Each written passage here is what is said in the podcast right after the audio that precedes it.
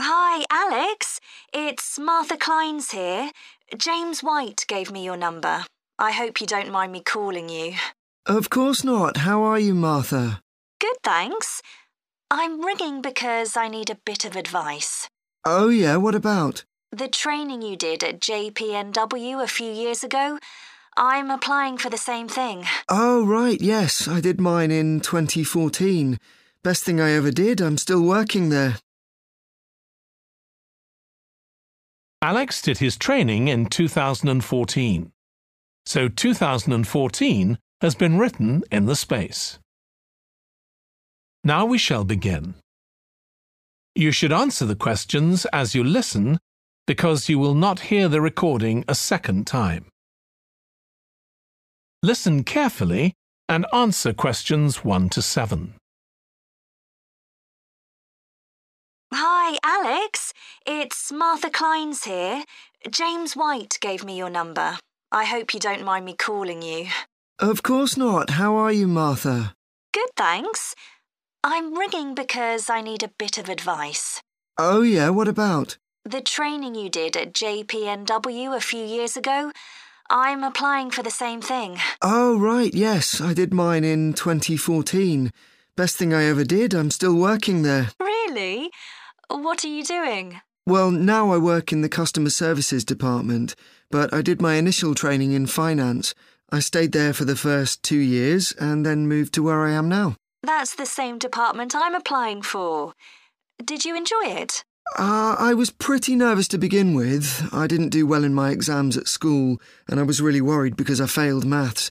But it didn't actually matter because I did lots of courses on the job. Did you get a diploma at the end of your trainee period? I'm hoping to do the one in business skills. Yes, that sounds good. I took the one on IT skills, but I wish I'd done that one instead. OK, that's good to know. Um, what about the other trainees? How did you get on with them? There were about 20 of us who started at the same time, and we were all around the same age. I was 18, and there was only one person younger than me who was 17. The rest were between 18 and 20. I made some good friends. I've heard lots of good things about the training at JPNW. It seems like there are a lot of opportunities there. Yeah, definitely. Because of its size, you can work in loads of different areas within the organisation. What about pay? I know you get a lower minimum wage than regular employees. That's right, which isn't great, but you get the same number of days' holiday as everyone else, and the pay goes up massively if they offer you a job at the end of the training period. Yeah, but I'm not doing it for the money. It's the experience I think will be really useful. Everyone says by the end of the year you gained so much confidence. You're right, that's the most useful part about it. There's a lot of variety too. You're given lots of different things to do. I enjoyed it all. I didn't even mind the studying. Do you have to spend any time in college? Yes, one day each month. So you get lots of support from both your tutor and your manager. Hmm, that's good. And the company is easy to get to, isn't it? Yes, it's very close to the train station, so the location's a real advantage. Before you hear the rest of the film, Have you got a date for your interview yet? Yes, it's on the 23rd of this month. So long as you're well prepared, there's nothing to worry about. Everyone's very friendly. I am not sure what I should wear. What do you think? Nothing too casual, like jeans, for example. If you've got a nice jacket, wear that with a skirt or trousers. OK, thanks. Any other tips? Um, well, I know it's really obvious, but arrive in plenty of time. They hate people who are late. So make sure you know exactly where you have to get to. And one other useful piece of advice my manager told me before I had the interview for this job is to smile. Even if you feel terrified, it makes people respond better to you. I'll have to practice doing that in the mirror. yeah, well, good luck. Let me know if you need any more information. Thanks very much. That is the end of section 1. You now have half a minute to check your answers.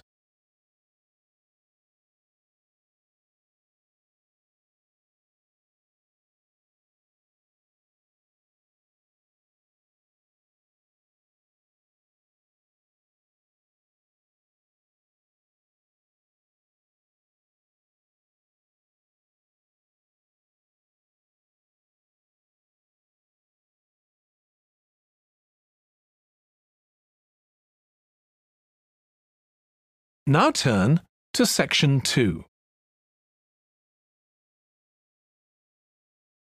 11 to 16. Hi everyone, welcome to the Snow Centre. My name's Annie. I hope you enjoyed the bus trip from the airport. We've certainly got plenty of snow today. Well, you've come to New Zealand's premier snow and ski centre, and we've a whole load of activities for you during your week here. Most visitors come here for the cross country skiing, where you're on fairly flat ground for most of the time, rather than going down steep mountainsides. There are marked trails, but you can also leave these and go off on your own, and that's an experience not to be missed. You can go at your own speed. It's great aerobic exercise if you really push yourself. Or, if you prefer, you can just glide gently along and enjoy the beautiful scenery. This afternoon, you'll be going on a dog sled trip. You may have seen our dogs on TV recently racing in the Winter Sled Festival. If you want, you can have your own team for the afternoon and learn how to drive them, following behind our leader on the trail. Or if you'd prefer, you can just sit back in the sled and enjoy the ride as a passenger. At the weekend, we have the team relay event, and you're all welcome to join in. We have a local school coming along, and a lot of the teachers are taking part too. Participation rather than winning is the main focus, and there's a medal for everyone who takes part. Participants are in teams of two to four, and each team must complete four laps of the course. For your final expedition, you'll head off to Mount Frenner wearing a pair of special snowshoes which allow you to walk on top of the snow. This is an area where miners once searched for gold, though there are very few traces of their work left now. When the snow melts in summer, the mountain slopes are carpeted in flowers and plants. It's a long ascent, though not too steep, and walkers generally take a couple of days to get to the summit and return. You'll spend the night in our hut halfway up the mountain. That's included in your package for the stay. It's got cooking facilities, firewood, and water for drinking. For washing, we recommend you use melted snow, though, to conserve supplies. We can take your luggage up on our snowmobile for you for just $10 a person.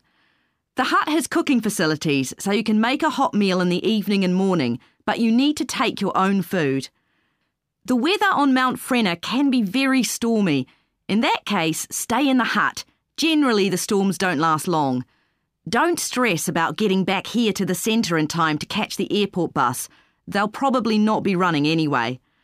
We do have an emergency locator beacon in the hut, but only use that if it's a real emergency, like if someone's ill or injured. Before you hear the rest of the talk, you have some time to look at questions 17 to 20. Now, let me tell you something about the different ski trails you can follow during your stay here. Highland Trail's directly accessible from where we are now. This trail's been designed to give first timers an experience they'll enjoy regardless of their age or skill, but it's also ideal for experts to practice their technique. Then there's Pine Trail. If you're nervous about skiing, leave this one to the experts. You follow a steep valley looking right down on the river below. Scary! But if you've fully mastered the techniques needed for hills, it's great fun. Stony Trail's a good choice once you've got a general idea of the basics. There are one or two tricky sections, but nothing too challenging. There's a shelter halfway where you can sit and take a break and enjoy the afternoon sunshine. And finally, Losers Trail. This starts off following a gentle river valley, but the last part is quite exposed, so the snow conditions can be challenging. If it's snowing or windy, Check with us before you set out to make sure the trail's open that day. Right, so now if you'd like to follow me, we'll get started. That is the end of section 2. You now have half a minute to check your answers.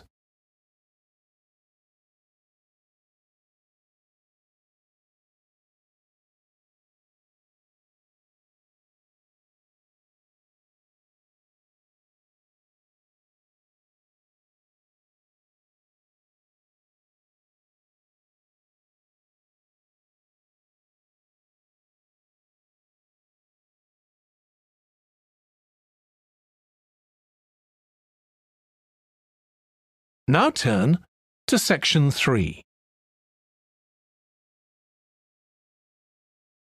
and answer questions 21 to 26. I still got loads to do for our report on nutritional food labels. Me too. What did you learn from doing the project about your own shopping habits? Well, I've always had to check labels for traces of peanuts in everything I eat because of my allergy. But beyond that, I've never really been concerned enough to check how healthy a product is. This project has actually taught me to read the labels much more carefully. I tended to believe claims on packaging, like low in fat. But I now realise that the healthy yoghurt I've bought for years is full of sugar and that it's actually quite high in calories. Mm. Ready meals are the worst. Comparing the labels on supermarket pizzas was a real eye opener. Did you have any idea how many calories they contain? I was amazed. Yes, because unless you read the label really carefully, you wouldn't know that the nutritional values given are for half a pizza. When most people eat the whole pizza. Not exactly transparent, is it? Not at all. But I expect it won't stop you from buying pizza. Probably not, no. I thought comparing the different labelling systems used by food manufacturers was interesting. I think the kind of labelling system used makes a big difference. Which one did you prefer? I liked the traditional daily value system best, the one which tells you what proportion of your required daily intake of each ingredient the product contains. I'm not sure it's the easiest for people to use, but at least you get the full story. I like to know all the ingredients in a product, not just how much fat, salt, and sugar they contain. But it's good supermarkets have been making an effort to provide reliable information for customers. Yes. There just needs to be more consistency between labelling systems used by different supermarkets in terms of portion sizes, etc. Hmm. The labels on the different brands of chicken flavour crisps were quite revealing too, weren't they? Yeah. I don't understand how they can get away with calling them chicken flavour when they only contain artificial additives. I know. I'd at least have expected them to contain a small percentage of real chicken. Absolutely. I think having nutritional food labelling has been a good idea, don't you? I think it will change people's behaviour and stop mothers, in particular, buying the wrong things. But didn't that study kind of prove the opposite? People didn't necessarily stop buying unhealthy products. They only said that might be the case. Those findings weren't that conclusive, and it was quite a small scale study. I think more research has to be done. Yes, I think you're probably right. Before you hear the rest of the discussion, you have some time to look. What do you think of the traffic light system? I think supermarkets like the idea of having a colour coded system red, orange, or green for levels of fat, sugar, and salt in a product. But it's not been adopted universally, and not on all products. Why do you suppose that is? Pressure from the food manufacturers. Hardly surprising that some of them are opposed to flagging up how unhealthy their products are. I'd have thought it would have been compulsory. It seems ridiculous it isn't. I know. And what I couldn't get over is the fact that it was brought in without enough consultation. A lot of experts had deep reservations about it. That is a bit weird. I suppose there's an argument for doing the research now when consumers are familiar with this system. Yeah, maybe. The participants in the survey were quite positive about the traffic light system. Hmm. But I don't think they targeted the right people. They should have focused on people with low literacy levels because these labels are designed to be accessible to them. Yeah. But it's good to get feedback from all socio-economic groups, and there wasn't much variation in their responses. No. But if they hadn't interviewed participants face to face, they could have used a much bigger sample size. I wonder why they chose that method. Dunno. How were they selected? Did they volunteer or were they approached?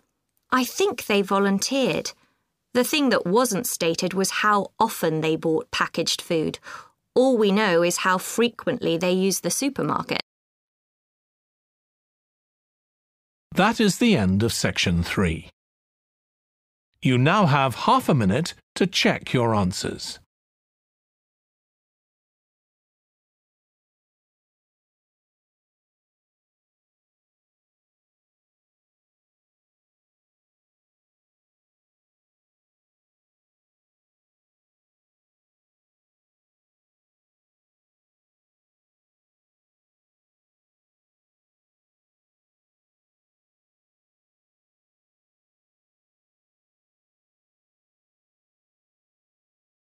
Now turn to section 4.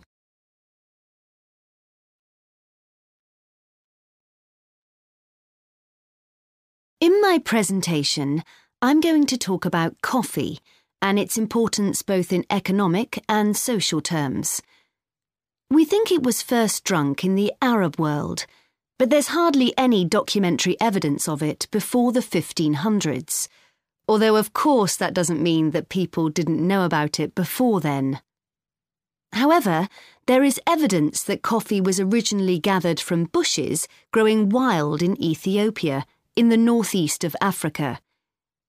In the early 16th century, it was being bought by traders, and gradually its use as a drink spread throughout the Middle East. It's also known that in 1522, in the Turkish city of Constantinople, which was the centre of the Ottoman Empire, the court physician approved its use as a medicine. By the mid 1500s, coffee bushes were being cultivated in the Yemen, and for the next hundred years, this region produced most of the coffee drunk in Africa and the Arab world. What's particularly interesting about coffee is its effect on social life. It was rarely drunk at home, but instead, people went to coffee houses to drink it. These people, usually men, would meet to drink coffee and chat about issues of the day. But at the time, this chance to share ideas and opinions was seen as something that was potentially dangerous. And in 1623, the ruler of Constantinople demanded the destruction of all the coffee houses in the city, although after his death, many new ones opened and coffee consumption continued. In the 17th century, coffee drinking spread to Europe, and here too, coffee shops became places where ordinary people, nearly always men, could meet to exchange ideas. Because of this, some people said that these places performed a similar function to universities. The opportunity they provided for people to meet together outside their own homes and to discuss the topics of the day had an enormous impact on social life, and many social movements and political developments had their origins in coffeehouse discussions.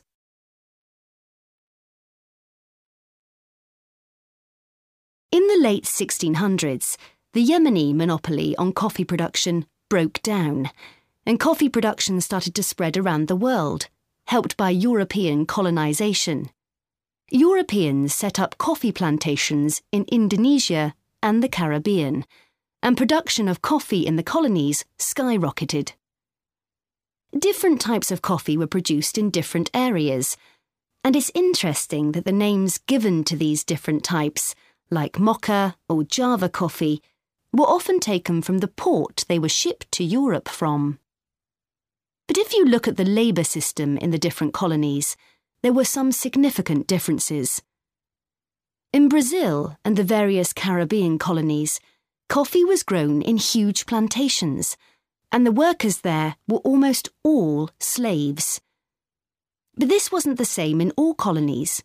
For example, in Java, which had been colonised by the Dutch, the peasants grew coffee and passed a proportion of this on to the Dutch, so it was used as a means of taxation. But whatever system was used, Under the European powers of the 18th century, coffee production was very closely linked to colonisation. Coffee was grown in ever increasing quantities to satisfy the growing demand from Europe, and it became nearly as important as sugar production, which was grown under very similar conditions. However, coffee prices were not yet low enough for people to drink it regularly at home, so most coffee consumption still took place in public coffee houses, and it still remained something of a luxury item. In Britain, however, a new drink was introduced from China and started to become popular, gradually taking over from coffee, although at first it was so expensive that only the upper classes could afford it. This was tea, and by the late 1700s it was being widely drunk. However, when the USA gained independence from Britain in 1776, they identified this drink with Britain, and coffee remained the preferred drink in the USA, as it still is today. So, by the early 19th century, coffee was already being widely produced and consumed. But during this century, production boomed and coffee prices started to fall. This was partly because new types of transportation had been developed, which were cheaper and more efficient. So now, working people could afford to buy coffee. It wasn't just a drink for the middle classes. And this was at a time when large parts of Europe were starting to work in industries.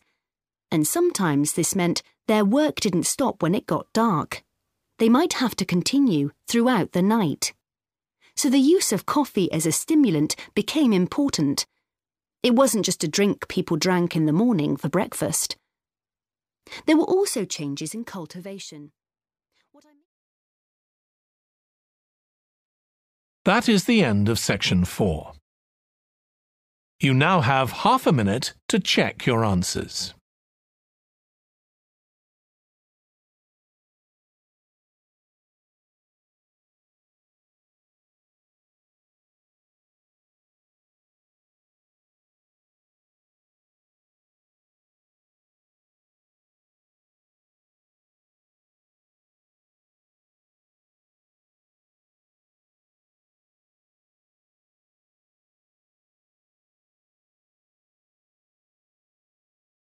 That is the end of the listening test. In the IELTS test, you would now have 10 minutes to transfer your answers to the answer sheet.